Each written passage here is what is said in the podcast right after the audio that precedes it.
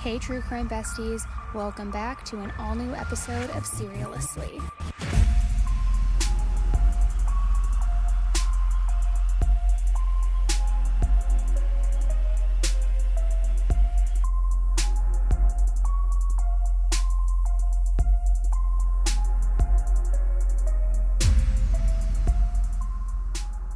Hello, hello, hello. Welcome back to this week's episode of Headline Highlights over here on Serialously with me, Annie Elise.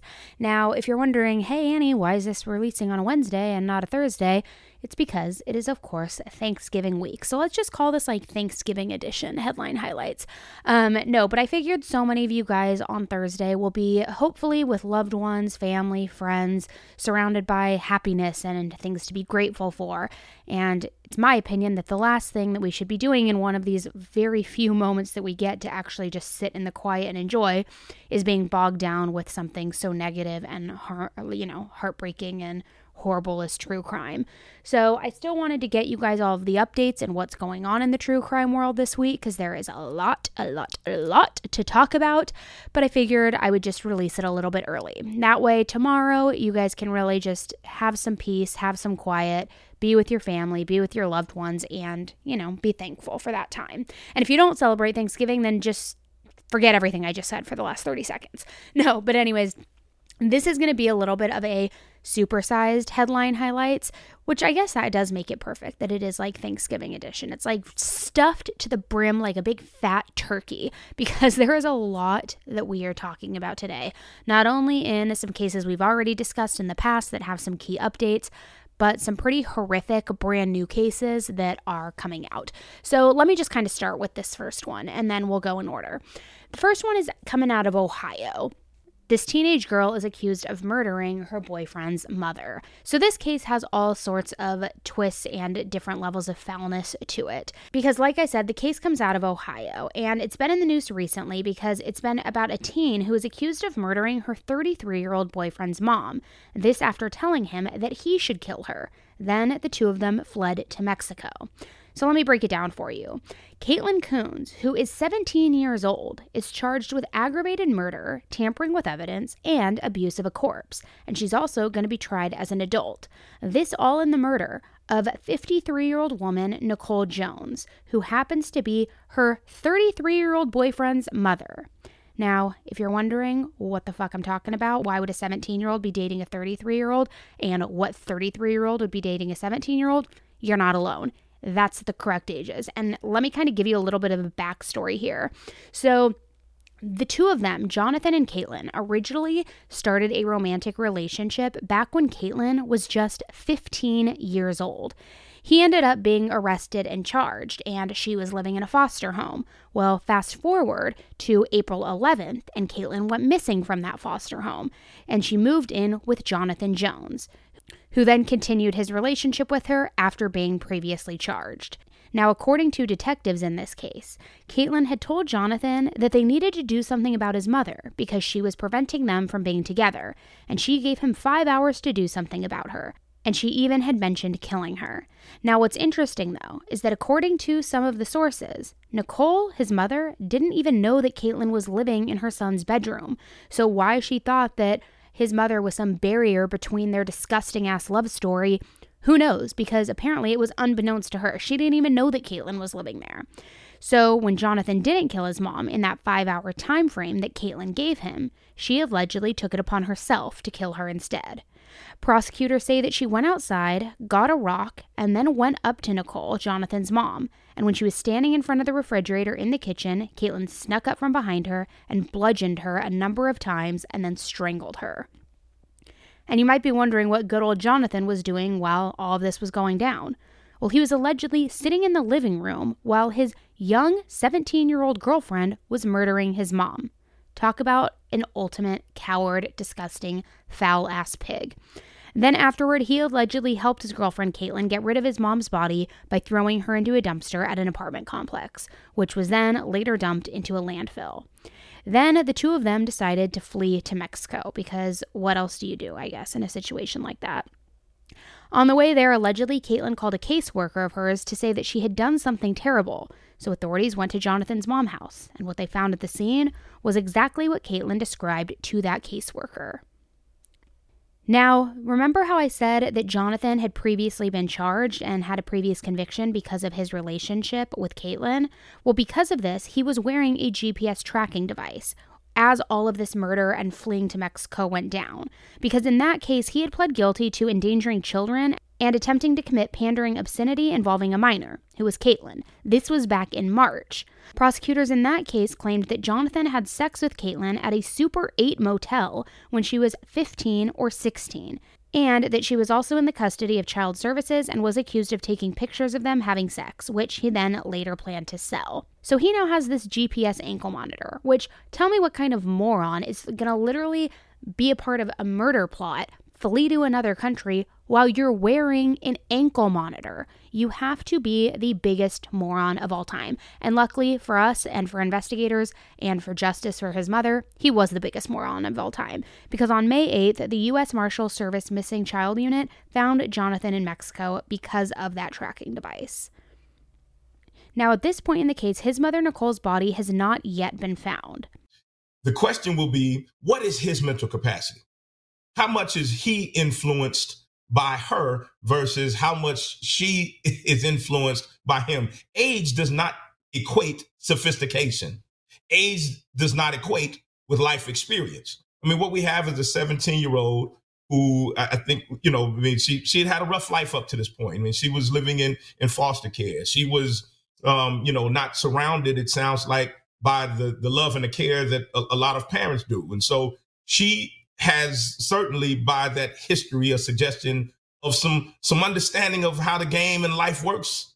And maybe this guy was sheltered off that's an argument that you have to raise when your defendant and when your client is 17 16 15 years old and is engaged with someone who is twice her age almost. You have to raise that as an argument that it wasn't her who acted on her own conscience but was influenced to a significant degree by this much older person who had the um, persuasive authority of influence over her.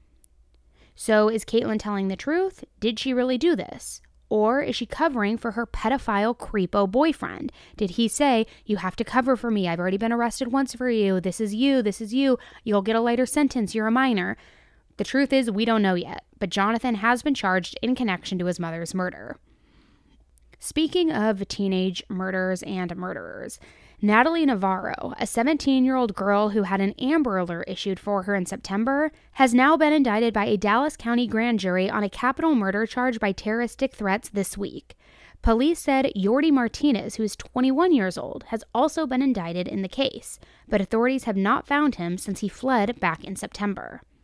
Arturo Pena was a Mesquite man reported missing by Dallas police on August 27th and then found dead with a gunshot wound by officers on August 29th. On September 1st, Dallas police issued an Amber Alert for Natalie, listing a 21 year old man named Yordi Martinez as the suspect. Later on, Natalie was found before the Amber Alert officially went out. According to police, Natalie and Yordi were identified as two persons of interest in Arturo's murder. It further alleges that the reason that Arturo never made it home that day when he was reported as missing is because he never did make it home because he was set up. Yordi has not been found, and police believe he fled to Mexico. 17 year old girl who was at the center of an Amber Alert last week remains in jail for capital murder. And tonight we've learned the motive may have been robbery. According to an arrest warrant, police found the victim, Arturo Pena, shot to death in his car at a Garland Park last week. Pena had been reported missing days before, and according to witness interviews, he might have been robbed for his jewelry. Police arrested the 17 year old in South Texas, but they're still looking for this guy, 21 year old Yordi Martinez. As for that Amber Alert, it's still not clear what prompted police to issue it, but we know there are no kidnapping charges connected to this case.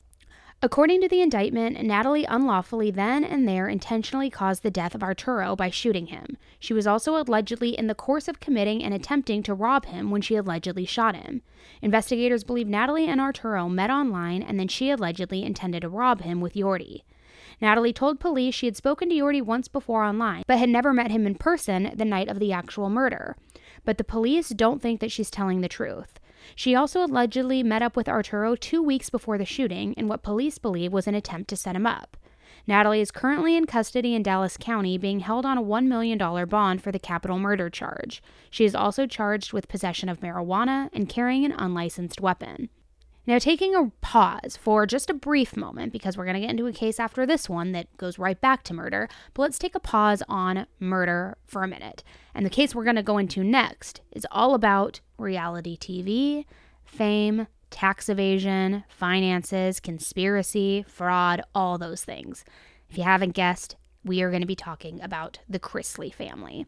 So, Todd and Julie Chrisley from Chrisley Knows Best were charged and convicted for conspiracy to commit bank fraud, bank fraud, conspiracy to defraud the United States, and tax fraud back in June of 2022.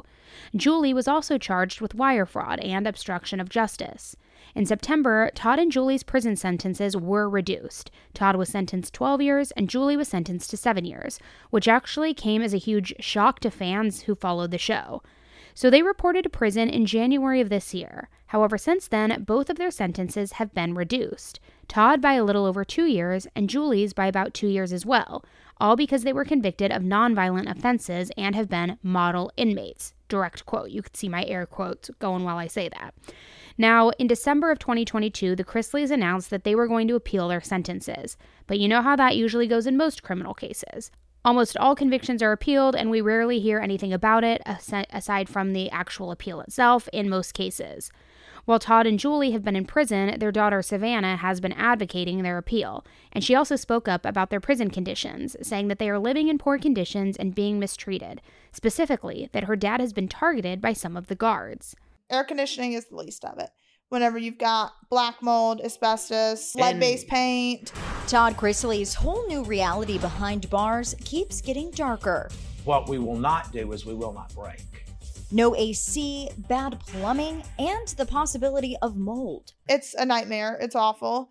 Shocking details from his legal team's new lawyer, powerhouse defense attorney Jay Surgent. He tells ET both Todd and wife Julie are not asking for special treatment at their prisons. If you're in a government facility, you should have air conditioning. In fact, Jay says the administration at both of their facilities aren't handling things properly because of their celebrity status. What else? The Chrisley Knows Best patriarch claims he was photographed while sleeping.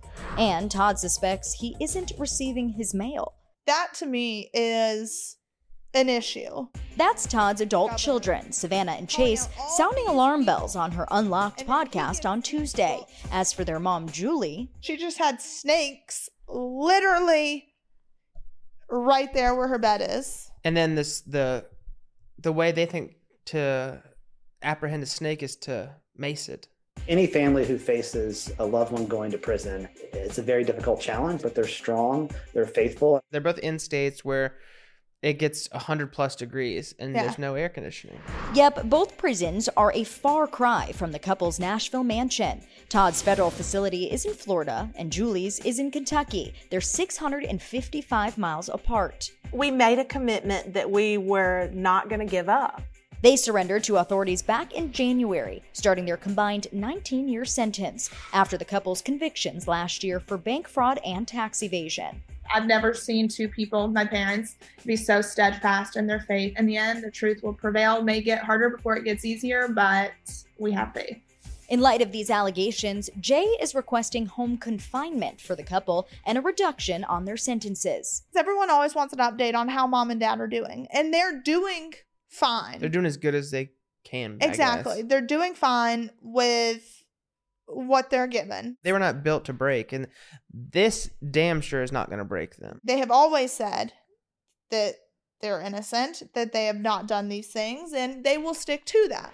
Now, the family's number one mission clear Todd and Julie's names. Their second priority use their platform to speak out on the state of the prison system. I think they're optimistic, and let me be clear, I think that optimism is well placed. This trial was riddled with errors, and we expect the appeals court to see that. We can help other people who are going through things Absolutely. like this. People who cannot afford to have proper counsel to represent them.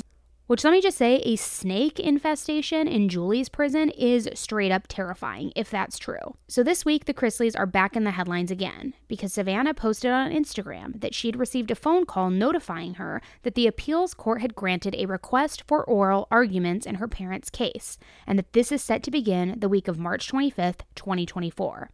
One of their lawyers said, and I quote, we have a reasonably good chance of getting the case remanded or reversed for hearings that should have been held but were not during the course of their trial.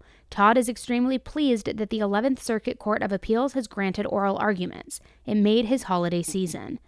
So, does this mean that they will get out of prison altogether? Personally, I don't think so, but I don't know. We'll see. Maybe I'll be wrong. And if you're a fan, I'm sure you would love for me to be wrong. Now, moving over back into murder, because unfortunately, so many of these cases do involve murder, we're going to talk about Tiffanie Lucas. Tiffanie Lucas, a 32 year old mother from Kentucky, has been charged with two counts of murder for her two children little Maurice Peanut Baker Jr., who is six years old, and Jaden Howard, who is nine years old. And this happened on November 8th. Police say that she fatally shot her two young boys in the head in under 30 seconds and then called it an accident after four shots were fired. After the murders, Tiffanie ran outside and collapsed in a neighbor's driveway around 11 a.m., and she told a neighbor that her kids were dying. Then the neighbor made the horrifying discovery when he went into the house to check on the children and found them in a bedroom.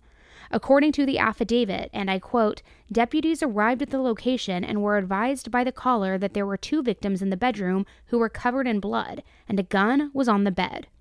The children were rushed to Norton Children's Hospital, however, they died that day from their injuries. Tiffanie was arrested and is currently being held on a $2 million bail. During her preliminary hearing this week, an officer testified that Tiffanie said she didn't mean to hurt her children and said, and I quote, I'm in such a bad spot. I'm so stupid. And also, I would never do anything like this unless someone manipulated me. She also apparently made statements that she was being manipulated through Facebook, through the internet, or through Wi Fi. It was reported that during this hearing, Tiffanie showed zero emotion, and some news outlets even characterized her as looking bored. Maurice's stepmom, Michelle Rice, said that the boys were happy and that she had previously reached out to Child Protective Services, but she said that her claims weren't taken seriously enough.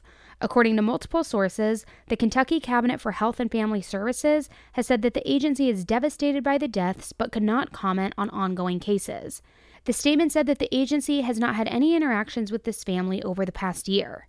Now, if you've been following me for a while, we have covered the Serenity McKinney case in depth, and that case also took place in Kentucky and there were major CPS issues that were never taken seriously in that case either.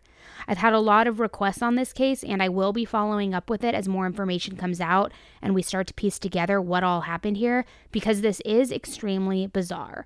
It's unbelievably tragic, 1000%. It's just even more bizarre because it, there isn't any sort of identifiable root here. They're blaming the Wi Fi, manipulation through Facebook. So, not to get too conspiracy here, but is this something like a QAnon movement where people say that they get so wrapped up into this movement that they start believing things, that they have to sacrifice their children, that their children are possessed, the devil, things like that? I don't know why else you would lean on Wi Fi and the internet. Maybe there's something else. Maybe she's hallucinating. Maybe she's schizophrenic. I don't know. So, like I said, there isn't a ton of information out there on this case, but as more information is made available, I will definitely cover it and come back to you with it. Speaking of child murderers and familicide, that kind of brings us perfectly into our next topic, unfortunately, and that's the case of Chad Doerman. Now, if that name doesn't ring a bell to you, this is the Ohio father who brutally murdered his three young sons, execution style, and then admitted to law enforcement that he had been planning to do it for months. What we have here is a planned slaughter of three little boys, ages seven, four, and three. The first one shot was a four-year-old, shot in the house two times, and sustained two bullet wounds to the head, causing his death. The second child shot was a seven-year-old who fled the residence, ran some 300 feet from the residence, and was gunned down from behind by the defendant. He then approached this little boy who was injured, incapacitated, alive, shot him in the head twice. And then he went after the three-year-old. He was a struggle with another. He ripped the child from the mother's arms, put a bullet in his head. Well, he was back in court this week. This case shook the entire country when it was first reported, all because of how truly unimaginable and evil this was. And the body cam footage of police arriving on the scene to arrest Chad, who was just acting so unbelievably nonchalant as his babies, his innocent babies, were lying in the yard by their toys, it was unbelievable. It was so eerie and so creepy to watch. The boy's poor mother was fighting for their lives, and she was actually shot in the hand while watching Chad slaughter their children. You felt like he, he was just angry, generally speaking. He was every day. Heard him. There wasn't a day he didn't yell at his wife and kids out there. What would he yell? All kinds of. He was just angry. He knew what he was doing. He planned it. It was premeditated. He shouldn't have a bomb. He should never see daylight again, ever in his life. And I think they should ex- execute him the same way they did his, the same way he did his sons. Is the way he needs to go out. So, of course, he has pled not guilty. Um, not all guilty pleas, I mean, not guilty pleas are alike. He pled not guilty in this case, but got a confession. And the story is pretty much he planned this thing. He executed them. The wife tried to stop him. So, if you want to say you were somewhere else and she tried to stop him, he got rid of her, not killed her, but got her out of the way, continued the killing. Why a not guilty plea in this case? What's the thinking here? Yeah, so not guilty pleas uh, a pro forma. So you're always going to plead not guilty because you can't work it all out in the, in the in the in the first you know first moment. So you you plead pro forma not guilty, and then your lawyers could either do a change of plea to guilty by reason of a mental insanity if it, if that bears out, um, or whatever other reasons uh, come out. Um, also, it gives you a chance to look at the discovery um, and not have a sentencing. Once you plead guilty, you have a, you're staring down the barrel of a sentencing. Now, new disturbing revelations have surfaced, and just a warning, guys, this is absolutely maddening. In court, Chad's lawyers argued that he doesn't need to wear restraints in court, or even during his trial, because he's apparently been a model citizen in jail. And yeah, that's not a joke, not at all. Now, in fairness, most defendants don't want to do that, and their lawyers advocate for them so that they don't look even worse in front of a jury. If you can get them out of the restraints, if you can get them into a different outfit, something professional looking, people are less likely to automatically look at them and attribute guilt. So I get why the defense attorney is doing that. But secondly, the defense attorney now would like the jury selection process to go a little bit differently than normal, which would happen anyways because this is a death penalty case. However, they would like to question each potential juror individually instead of normally asking a large group, which really isn't that unusual. But they also want convicted felons on the jury, which is something we really don't ever see. In fact, Law and Crime reported that Shayna Hubers was granted her appeal after her lawyers pointed out to the fact that a convicted felon was on the jury in her first trial.